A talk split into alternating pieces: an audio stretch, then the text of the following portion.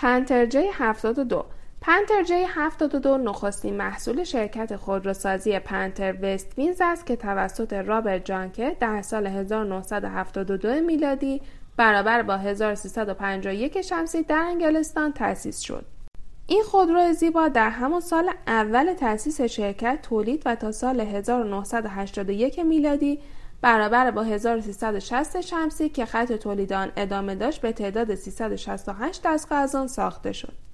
در خودروی پنتر جی 72 از فناوری های جگوار جی و XK استفاده می شد و اندکی پس از عرضه نمونه اولیه مدل جدیدتری از آن موسوم به پنتر جی 72 اس روانه بازار شد.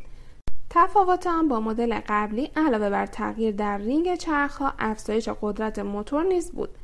بر روی این خودرو دو مدل موتور 12 سیلندر خورجینی و 6 سیلندر خطی ساخت شرکت جگوار قابل نصب بود و در دو نوع چهار دنده دستی و سه دنده اتوماتیک تولید می‌شد.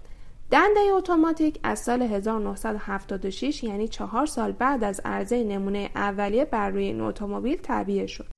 پس از مدتی که از عرضه موفق این خودرو گذشت و با توجه به اینکه شرکت پنتر قادر به تهیه کامل قطعات ساخت شرکت جگوار نبود برای اینکه در کار تولید خللی ایجاد نشود ابتدا مجموعی از قطعات یدکی ساخت جگوار را خریداری کرده و سپس اقدام به منتاج موتورها می‌کرد.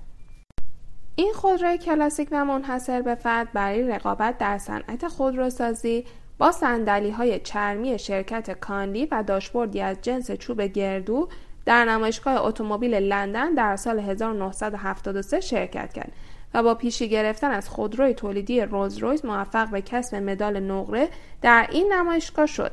پس از این رویداد پنتر جی 72 مورد توجه افراد سرشناس قرار گرفت و تقاضا برای خرید آن افزایش یافت.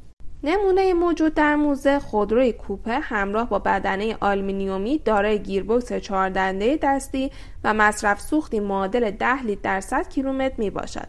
رنگ خاص این خودرو در کنار سایر مشخصه های فنی این مدل را به یک نمونه کامل خودرو کلاسیک مبدل ساخته است.